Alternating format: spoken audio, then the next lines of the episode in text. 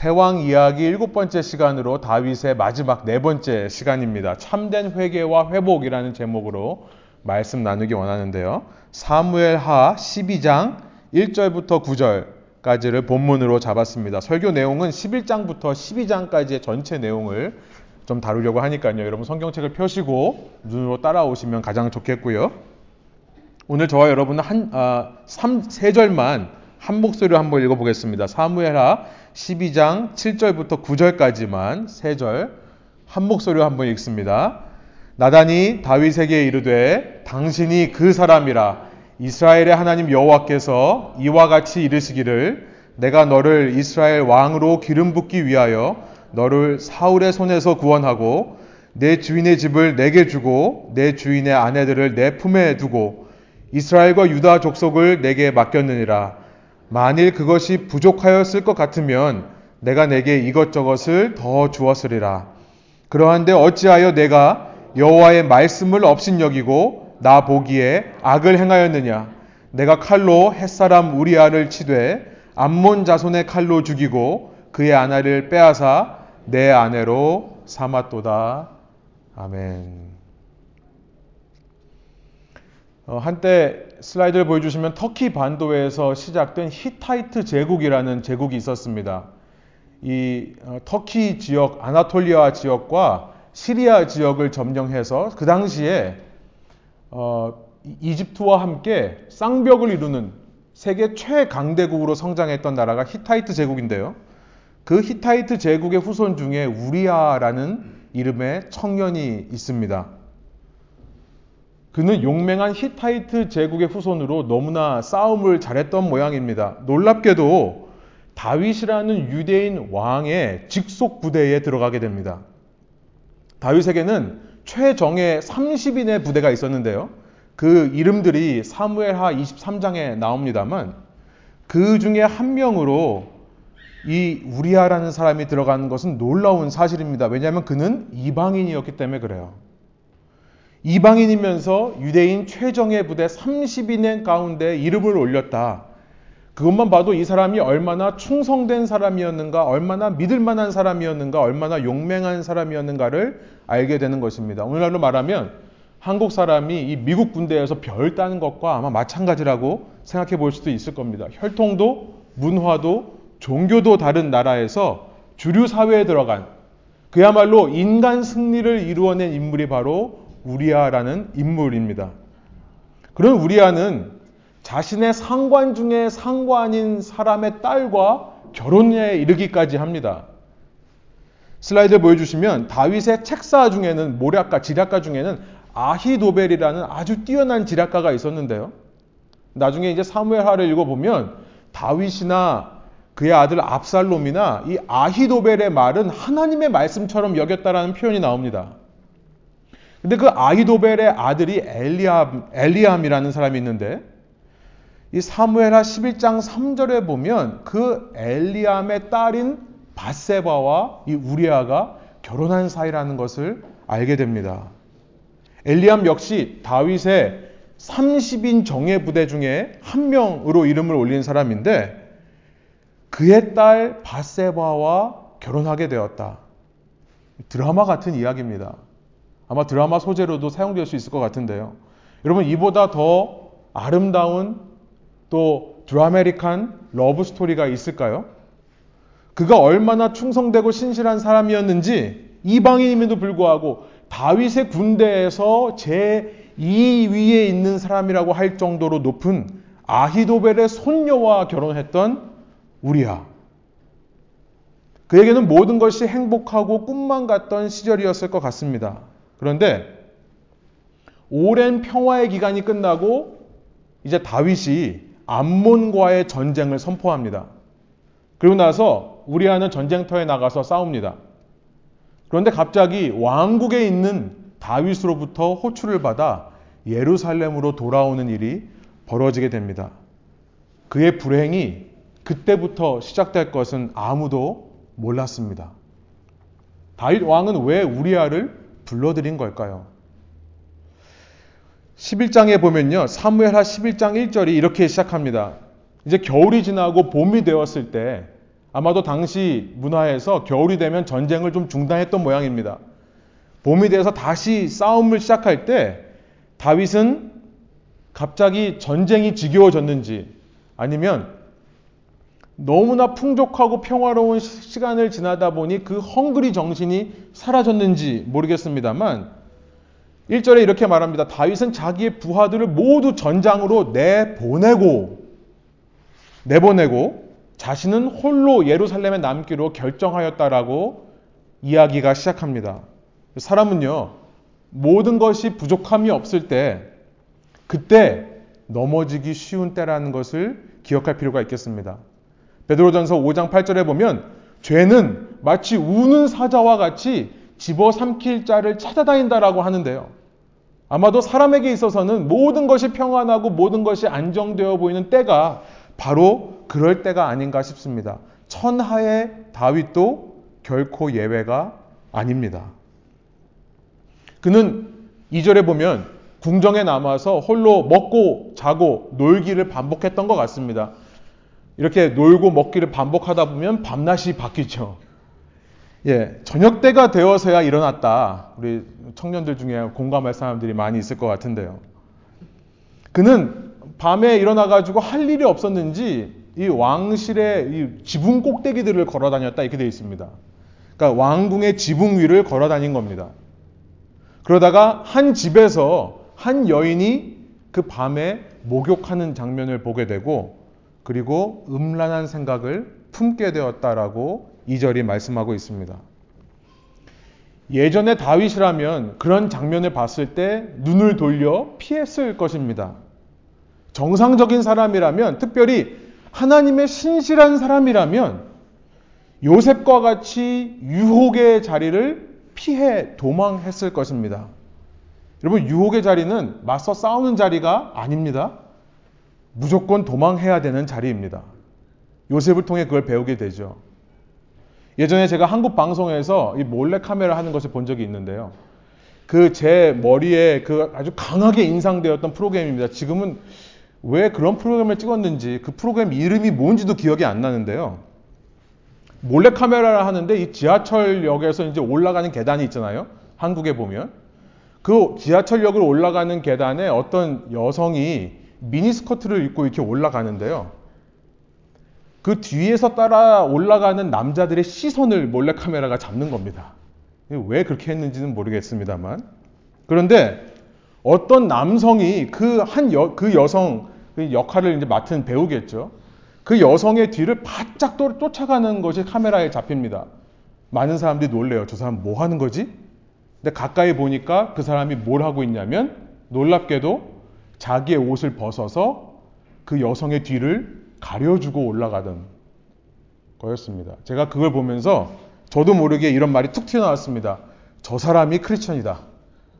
저 사람 분명히 크리스천이다.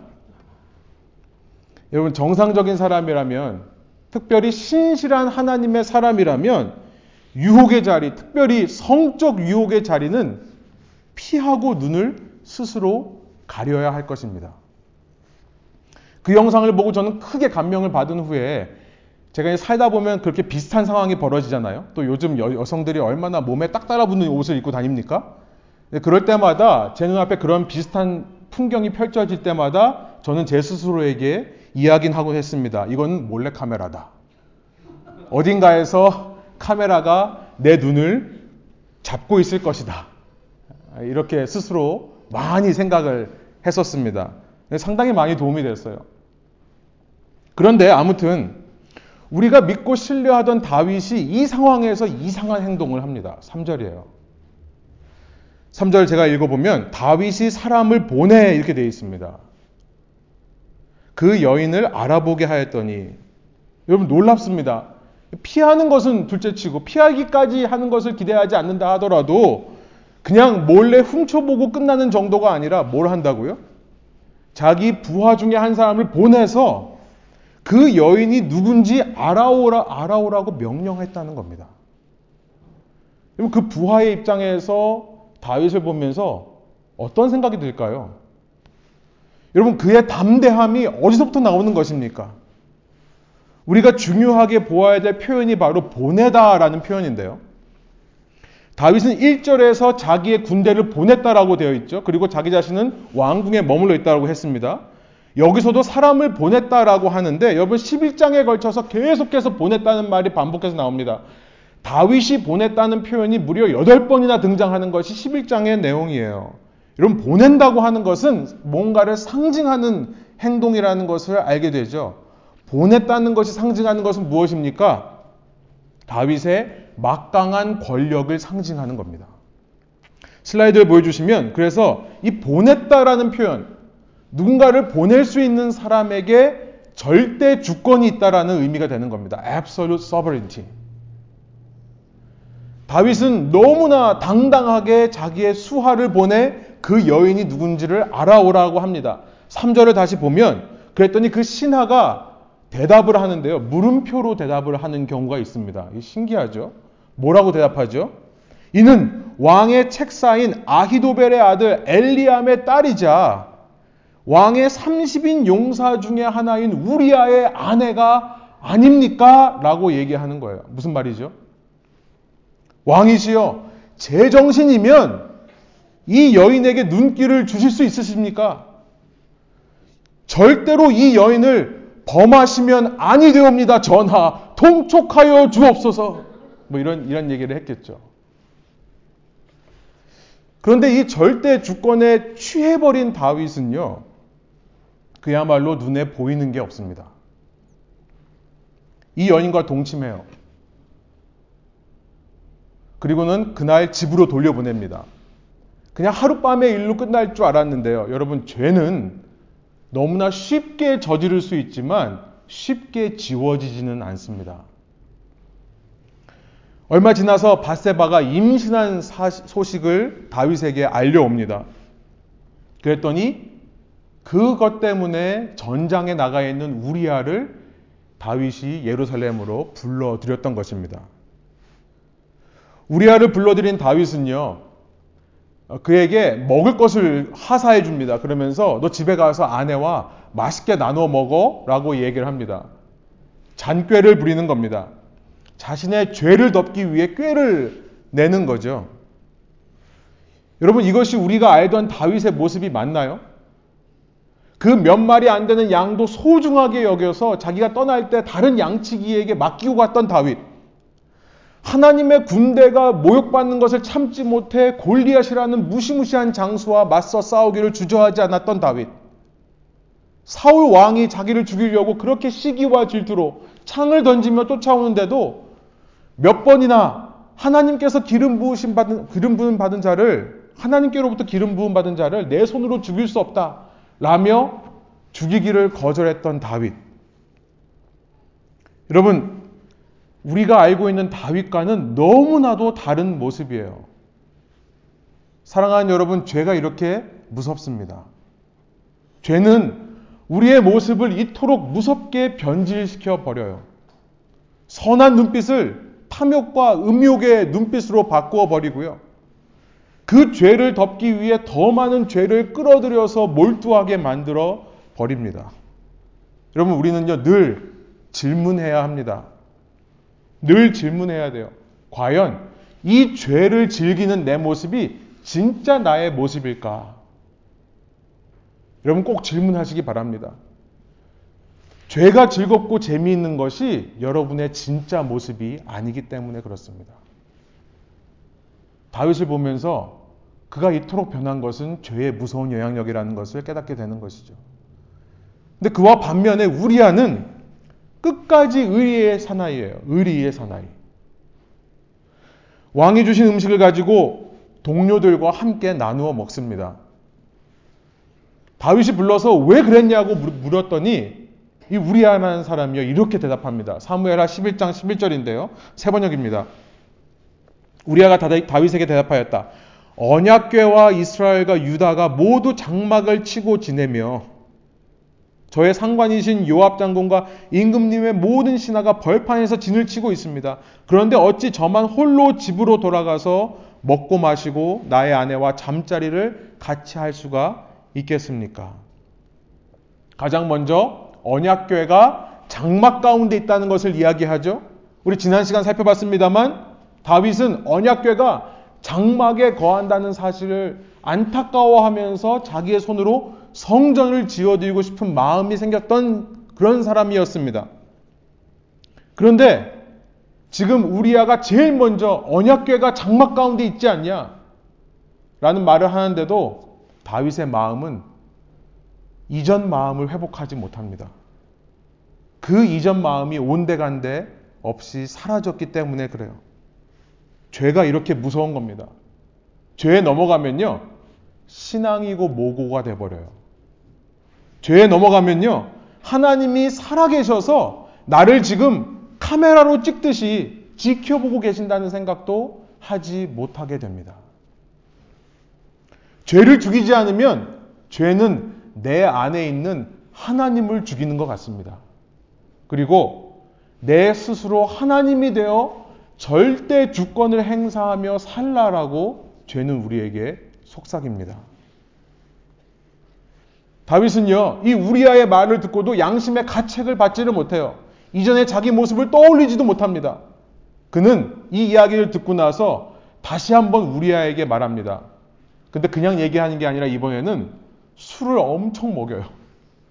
우리아에게 술을 엄청 먹여가지고, 야, 너 집에 가서 자. 이런 말을 합니다. 그러나 우리아는 또 명령을 어깁니다. 이렇게 두 번이나 자기의 명령을 어긴 충성심에 감동한 다윗은 이제 한 가지 결단을 내립니다. 무슨 결단이냐면 이 인간 죽여야겠다라는 결단이에요. 그를 불러서 한 편지를 쥐어줍니다. 가서 너의 상관 요압에게 전하여라. 그 편지 속에는 요압이 이 편지를 받고 나서 우리아를 어떻게 죽여야 되는지 방법과 명령이 담겨 있는 편지입니다. 자신을 죽이려는 계획이 들어있는지도 모르고 우리아는 바보처럼 충성되게 그 편지를 들고 전쟁터 한복판으로 달려 들어가는 모습을 한번 상상해 보십시오. 그런 우리아의 모습과 다윗의 모습이 극명하게 대조를 이루고 있는 것입니다. 결국 우리아는 죽어요. 그 길에서 살아 돌아오지 못합니다. 그리고 다윗은 아무 일도 없었다는 듯이 그의 아내 바세바를 자기의 아내로 삼는데요. 사무엘하 마지막 27절이 이렇게 말하면서 끝납니다. 그러나 주님께서 보시기에 다윗이 한 이번 일은 아주 악하였다. 다윗은 어쩌면 사울보다도 더 악한 왕이 되어버린 것입니다. 하나님의 계명 중에 6계명 살인하지 말라, 7계명 간음하지 말라, 제10계명 내 이웃의 아내를 내 이웃의 소유를 탐내지 마라 라고 했던 이 모든 말씀을 어겼습니다. 그 이유는 그에게 1계명이 없어졌기 때문에 그래요. 나 외에는 다른 신을 섬기지 말라고 했던 그 1계명이 깨어지자 다른 모든 계명들이 함께 어겨지는 것입니다. 파괴되는 거예요. 자기 스스로 하나님 행세를 하는 거죠. 자기 스스로 절, 전적 주권, 절대 주권을 발휘하고 있는 것입니다. 그 여파로 사람과의 관계도 깨어버리, 깨어져 버립니다. 여러분, 죄가 이렇습니다. 하나님과의 관계가만 파괴되는 것이 아니라 주위 사람들과의 관계도 파괴가 돼요. 이 일로 인해 아히도벨은 어떤 마음을 품었을까요? 다윗의 최고 책사였던 아히도벨은 아마도 다윗에 대해 복수하고자 하는 마음을 품었던 것 같습니다. 이후에 압살롬이 반역을 일으켜서 왕이 되었을 때 그를 도왔던 사람이 아히도벨이고요. 그 압살롬이 어, 왕궁에 들어왔을 때 가장 먼저 압살롬을 향해 왕이시여 이 다윗의 후궁들을 모든 사람이 보는 앞에서 범하십시오라고 조언했던 자가 바로 아히도벨이었던 것입니다. 가장 믿었던 친구 책사가 가장 큰 적으로 바뀌는 일이 여기서 벌어지는 겁니다. 이 일로 인해 다윗은요, 또 요압에게 빌미를 잡힙니다. 요압은 다윗의 그 어두운 darkest secret, 어두운 비밀을 아는 자가 되어서요. 이제 요압이 마음껏 활동해도 다윗이 그를 제지하지는 못해요. 끝까지 요압이 다윗의 눈의 가시가 되는 것입니다. 이 일로 인해 바세바가 임신한 아들은 죽게 되죠. 부모들의 마음에 씻을 수 없는 상처와 아픔을 남기게 되는 것입니다. 죄는 이토록 하나님과 사람들과 관계를 파괴하는 무시무시한 영향력을 갖고 있는데요. 여러분, 특별히 성적인 죄가 더 그렇습니다. 이 성적인 죄라는 것은 관계를 파괴하는 데 특화되어 있는 죄 같습니다. 부적절한 이성관계를 통해 부부관계가 깨어지는 거죠. 이 부모와 자식 간의 신뢰관계가 깨어지는 거죠. 혼자 음란물을 보는 것은 아무런 죄에 이 관계에 영향력을 미치지 못한다고 생각하시는 분들도 있을지 모르겠습니다만 전혀 그렇지 않습니다. 고린도전서 6장 18절에 보면 음란이라는 죄는 자기 스스로 자기 육체에게 짓는 죄다라고 말씀합니다. 나 혼자 음란물을 보는 거 다른 사람한테 아무 피해 가지 않느냐? 전혀 그렇지 않아요. 나의 눈이 달라져요. 나의 사람을 대하는, 나의 아내를 대하고 자식들을 대하는 마음이 달라질 수 있는 것입니다. 이런 질문이 들어요. 사도행전 13장 22절 슬라이드를 보여주시면 하나님께서 다윗을 당신의 마음에 맞는 사람이다. 합한 사람이다. 그가 내 뜻을 이룰 것이다 라고 말씀하셨는데요. 과연 다윗이 그런 자가 맞습니까? 라는 질문이 생겨요. 도덕적, 윤리적으로 보면 사울보다 훨씬 악해 보입니다. 그렇지 않습니까? 사울이 범한 죄는 다윗이 범한 죄에 비하면 조족지혈이라고 하죠. 세 발의 피입니다. 하나님은 더 악한 일을 한 다윗을 왜 버리시지 않을까요? 왜 후회하시지 않을까요? 그 질문에 대해 12장이 대답을 하는 겁니다. 결론적으로 말씀드리면 다윗은 진정한 회개, 참된 회개를 했다는 것입니다.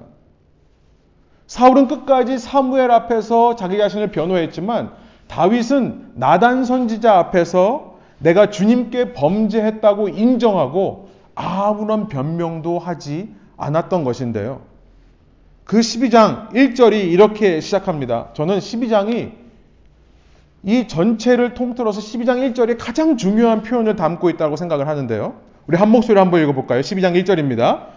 여호와께서 나단을 다윗에게 보내시니 그가 다윗에게 가서 그에게 이르되 한 성읍에 두 사람이 있는데 한 사람은 부하고 한 사람은 가난하니 너무나 중요한 표현이 야훼께서 하나님께서 주님께서 나단을 다윗에게 보내셨다라는 표현입니다. 앞서 11장에서 다윗이 자기 마음대로 자기의 절대 주권을 가지고 사람들을 보냈다라고 이야기를 했죠. 그런데 그런 배경을 뒤로 하고 12장의 시작은 하나님께서 나단 선지자를 보내시는 걸로 시작하는 것입니다. 무엇입니까? 이제 하나님의 전적 주권이 절대 주권이 움직이시기 시작한다는 거예요. 하나님의 전적 주권이 이제부터 움직이기 시작한다. 여러분 다윗은 자기 자신의 전적 주권을 마음껏 부리던 11장에서 하나님께서 아무 말도 하지 않으니까 그냥 그렇게 살았습니다. 정말 자기가 전적 주권이 있는 줄 알고 착각하며 살았어요. 정말 자기가 하나님이 되어 살면서도 그래도 되는 것처럼 느끼며 살았어요. 그런데 이제 하나님의 전적인 주권, 절대 주권이 움직이기 시작하셔서 그 사람을 그 모양대로 살지 않도록 역사하시기 시작한다는 겁니다. 여러분 이것이 은혜예요. 은혜입니다. 이것이 근본적으로 다윗의 회개가 참된 회개되는 근본적인 이유가 되는 것입니다.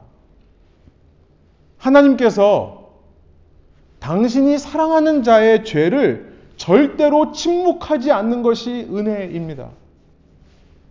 침묵하지 않으실 뿐만 아니라 그가 회개하도록 하나님께서 주권적으로 그를 몰아가시는 것이 은혜입니다. 여러분, 사랑하는 여러분, 진정한 회개는요, 나로부터 시작하는 것이 아니라는 것을 꼭 기억하시기 바랍니다. 여러분, 진정한 회개는 하나님께로부터 시작되는 것입니다. 여러분, 우리가 왜 죄 짓고 그 똑같은 죄에 대해서 회개하고 난 다음에도 그 똑같은 죄를 왜 반복해서 또 짓는지 아십니까? 저만 그런가요? 왜 우리가 회개해놓고 똑같은 죄를 또 반복해 짓는 줄 아십니까? 그것은 주님으로부터 시작된 참 회개가 아니라 나로부터 시작된 죄책감이기 때문에 그렇습니다. guilty feeling이에요. 죄를 지어놓고 양심의 가책이 몰려와요. 그래서 그 죄책감으로 회개하는 것, 이것은 결코 진정한 회개가 아니라는 것을 알게 돼요. 아무리 그럴듯하고, 그럴듯해 보이고, 아무리 경건해 보이더라도 그것은 나의 의, 그 이상도 이하도 아닙니다. My righteousness. 이것을 종교적인 회개라고 합니다. 여러분, 이런 종교적인 회개로는 결코 사람은 바뀌지 않습니다. 제가 좀 시간이 되면 제 개인, 개인 경험담을 좀 말씀드리고 싶은데요. 또 장조선사님 또 뭐라고 하실까봐 우선 그냥 넘기겠습니다만, 여러분, 하나님께서 제 속에 회개를 이루시기로 작정하셨을 때, 그때는 느낌이 달라요. 그때는요, 마음이 변해버립니다. 여러분, 그런 경험을 하신 줄로 믿습니다. 그러니까 우리가 예수님 믿는 자들이 된 것이죠.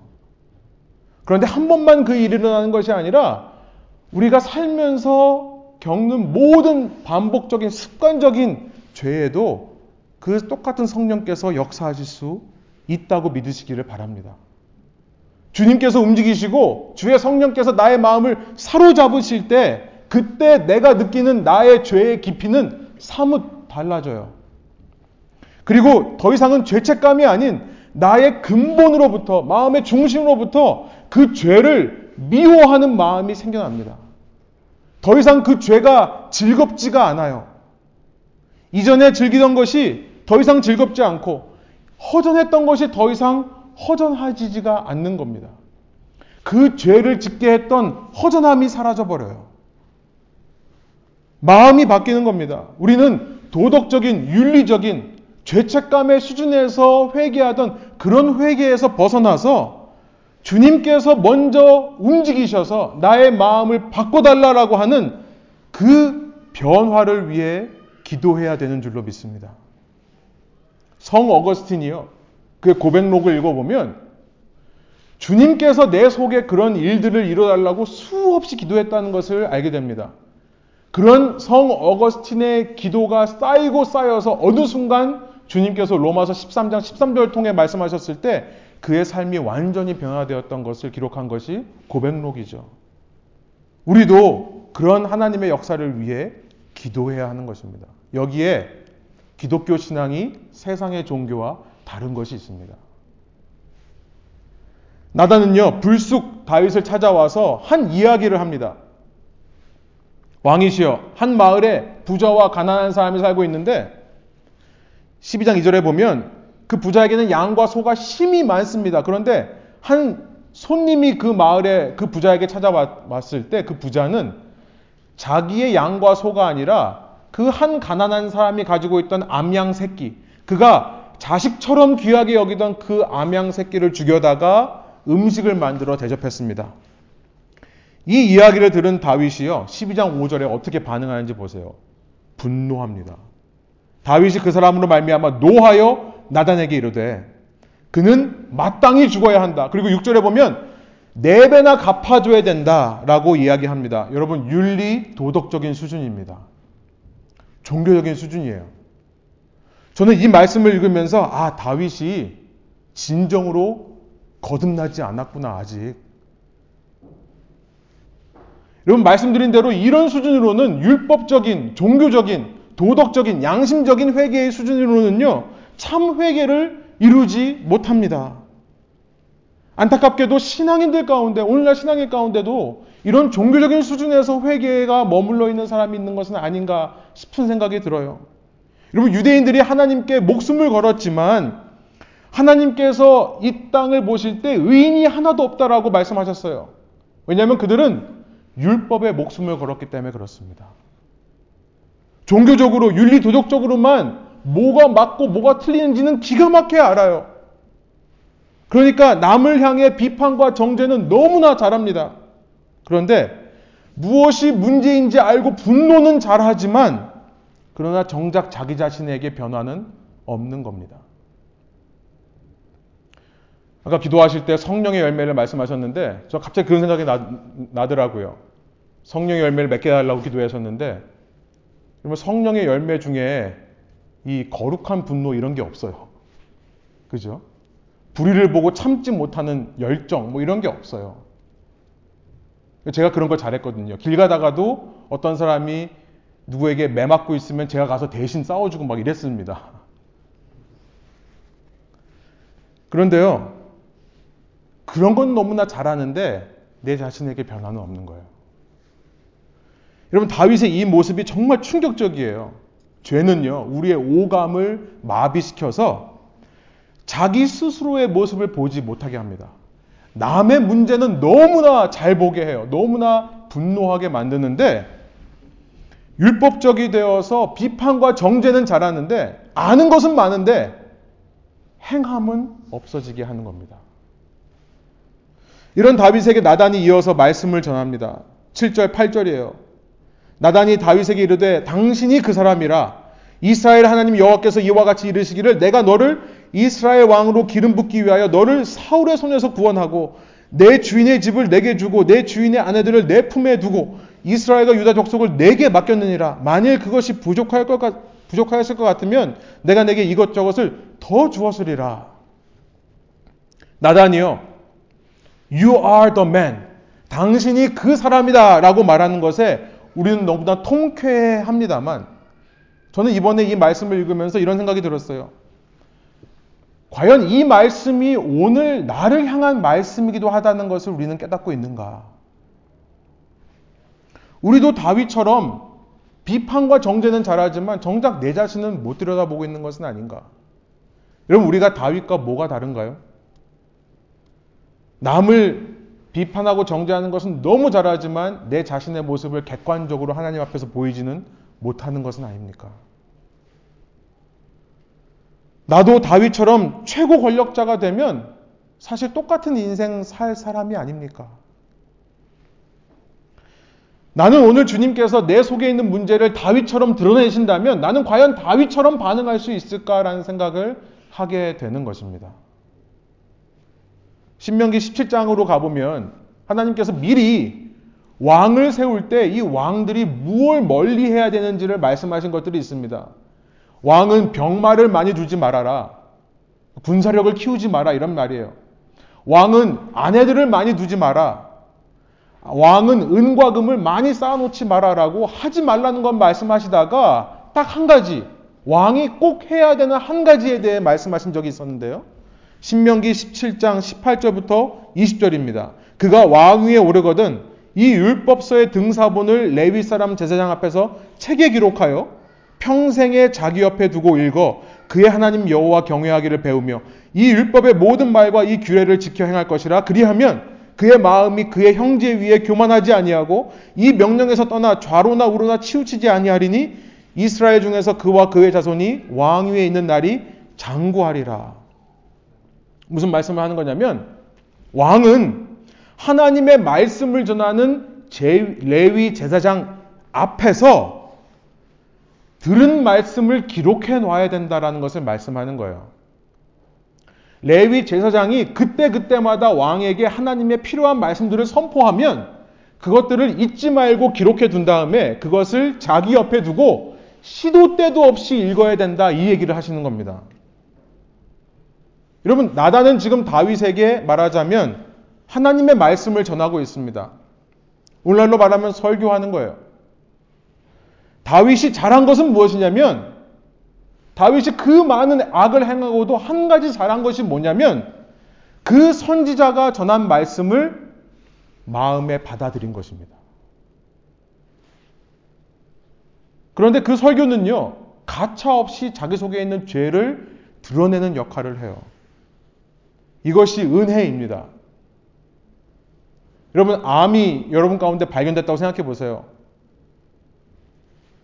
일찍 발견될수록 은혜이지 않습니까? 암이 발견됐다는 것 자체가 사실은 굿뉴스예요. 복음입니다. 예, 물론 수술하는 것은 고난입니다. 그 암을 떼어내기 위해 나는 이제 수술대에 올라야 돼요. 그리고 키모테라피 같은 후속 조치도 해야 돼요. 고난입니다. 암이 아예 안 발견되는 것보다는 더 큰 고통이겠죠.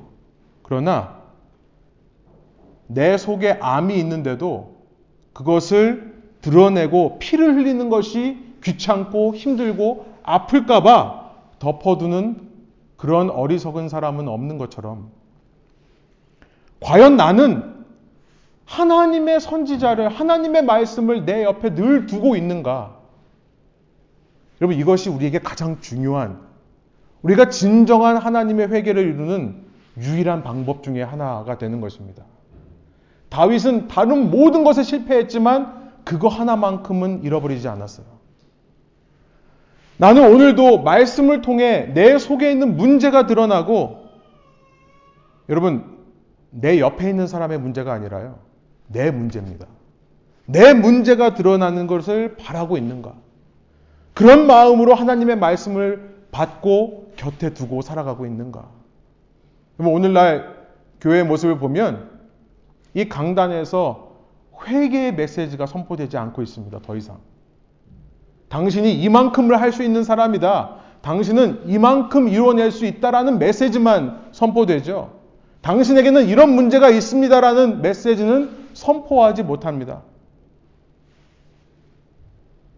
여러분, 권면을 하면 끝까지 부인하는, 끝까지 핑계대는 사울과 같은 자는 아직도 종교, 윤리, 도덕 수준에서 벗어나고 있지 못하다는 것을 이 말씀이 우리에게 다윗과 대조하며 보여주는 것이 아니겠습니까? 9절 그러한데 어찌하여 내가 여호와의 말씀을 업신여기고 나 보기에 악을 행하였느냐? 결국 우리가 하나님의 말씀의 전적 주권을 인정하지 못하니까 자꾸 나는 나의 삶에서 나의 전적인 주권을 가지고 살려고 하는 것이고 그것이 다윗이 모든 것이 평안했을 때에 제1계명을 어긴 이유가 되는 것이었습니다. 1계명이 무너지자 10계명, 7계명, 6계명 차례대로 무너지는 거죠. 참된 회개란 그 말씀을 듣고 변명하거나 핑계하는 것이 아닌 그 말씀을 듣고 다시금 1계명을 회복하는 것입니다. 다윗은 말씀 앞에서 바로 이것을 했다는 것이 다른 점이에요. 사무엘하 12장 13절입니다. 한 목소리 한번 읽어볼까요? 그때 왜 다윗이 나단에게 자백하였다. 내가 주님께 죄를 지었습니다. 나단이 다윗에게 말하였다. 주님께서 임금님의 죄를 용서해 주실 것입니다. 그러므로 임금님은 죽지는 않으실 것입니다. 사울과 같이 비참한 죽음을 죽지 않을 것이다. 사울과 같이 아들과 함께 죽어서 대가 끊어지는 일은 없을 것이다. 왜냐하면 지난 시간 살펴본 대로 하나님께서 다윗에게 다윗 언약을 주셨기 때문이라는 것을 알게 됩니다. 결국 그가 사울보다 더 험악한 죄를 저질렀고 모든 것이 평안할 때 가장 밑바닥으로 떨어진 자였지만 그가 버림받지 않은 이유, 하나님께서 그를 후회하지 않으신 이유는 그가 중심으로부터 참된 회개를 할 수 있었던 이유는 하나님의 그를 향한 언약 때문이었다는 것을 알게 돼요. 그는 하나님께 용서를 받게 됩니다. 그러나 용서를 받는다고 해서 죄의 결과가 사라지는 것은 아닙니다. 그는 고스란히 그 결과를 받아야 돼요. 암을 꺼내는 그 아픈 수술을 받아야만 하는 것입니다. 그러나 이렇게 참된 회개를 이룬 자에게 하나님은 위로해 주세요. 이후의 얘기가 위로인데요. 여러분 가만 보면은 하나님이 북치고 장구치고 다 하세요. 이 아이를 키우면서 그런 거 느끼죠. 사실 아이가 한 거 별로 없습니다. 지금 이제 나이가 어릴 때는요. 다 부모가 해준 거예요. 그런데 조금이라도 아이가 잘하는 것처럼 보이면 어 너 잘했다 수고했다 이러는 게 부모의 마음이죠. 하나님께서 바세바와의 사이에서 난 첫 아이는 죽게 하셨지만 그러나 둘째 아이가 태어나서 마음의 위로를 받게 되는데요. 다윗 언약에서 말씀하신 후손의 역사가 계속됩니다. 그 아이의 이름이 솔로몬이라고 24절에 나와 있고요. 평화라는 말입니다. 20, 25절에 보니까 부모가 솔로몬이라고 지었는데 하나님께서 다른 이름을 지어주십니다. 여디디아, 주께서 사랑하시는 자라는 이름을 그 아이에게 지어주십니다. 여러분, 주님께서 사랑하신다는 표현으로 부른 또 하나의 인간이 성경에 등장합니다. 누굽니까? 예수 그리스도예요. 그가 세례받았을 때 하나, 하늘에서부터 소리가 있어서 이는 내 사랑하는 자요. 내 기뻐하는 자다. 여러분, 이 이야기 속에서 솔로몬이라고 하는 것은 장차 오실 예수 그리스도를 보여주는 것입니다. 오늘 대강절 첫째 주일이에요. 주님을 기다리는 시간. 여러분, 진정한 회복은 오직 다윗의 언약이 말씀하신 예수 그리스도를 통해서만 가능하다는 것을 이 이야기를 통해 우리는 생각해 보게 됩니다. 그 회복을 위해 참된 회개를 이루시는 분도 우리 안에 진정한 회개를 이루시는 분도 하나님이심을 이 이야기가 전하고 있습니다. 두 가지만 짧게 적용하고 말씀을 마칠게요. 첫 번째, 여러분 다윗을 보면서 저는 진정한 복은 다윗에게 진정한 복은 모든 것이 평안한 때가 아니라 어쩌면 그가 사울을 피해 쫓겨다녔을 때가 아니었을까 생각해 보게 됩니다. 다윗이 다윗다운 때는 모든 것을 소유한 최고 권력자의 자리에 있던 그런 왕의 자리가 아니라 도망자의 자리가 다윗을 다윗에게 보이는 것이 아닐까. 낮은 자로서 때로는 미친 척 하면서 지내야 했던 순간, 여러분, 오늘 나에게 궁핍함과 부족함이 있다면 그 자체가 은혜이고 감사의 조건이라는 것을 깨닫는 저와 여러분 되기를 소원합니다. 그 궁핍함을 느낀다는 자체가 나에게 주님이 필요하다는 증거이기 때문에 그렇습니다. 모든 것이 풍족하고 모든 것이 부족함이 없으면 좋겠다고 생각하지만 인생은 누구나 모든 것이 부족하지 않고 모든 것이 풍족하고 모든 것이 안정되면 하나님을 버리고 스스로 하나님인 척 하는 것이 우리 인생입니다. 우리보다 더 뛰어나 보였던 다윗도 그랬다면 우리도 마찬가지일 것입니다. 두 번째 적용은요. 다윗의 모습을 보면서 우리가 할 일은 그를 비판하고 정죄하는 것이 아니라 오늘 과연 나는 주님 앞에 어떤 죄의 모습을 가지고 살아가는가를 돌아보아야 하겠습니다. 내 속에 다윗처럼 드러나지는 않았지만 운 좋게 다윗처럼 그 죄가 드러나는 일은 없지만 내 속에 감추고 있는 죄는 무엇인지, 내 속에 반복되고 있는 죄의 모습은 무엇인지, 그리고 그 해결책은 결코 나에게 달려있지 않다는 것도 함께 고백하기를 원합니다. 주님께서 움직이셔야 됩니다. 주님께서 임재하셔야 해결돼요. 그렇기 때문에 그 주님의 은혜가 나에게 물밀듯이 밀려오기 전까지는 여러분 모든 죄책감과 모든 자책감, 정죄감에서 스스로 벗어나십시오. 오직 주님의 강한 임재만을 사모하는 저와 여러분 되기를 원합니다. 시편 51편 10절 11절 바세바를 범한 이후에 다윗이 지은 시인데요.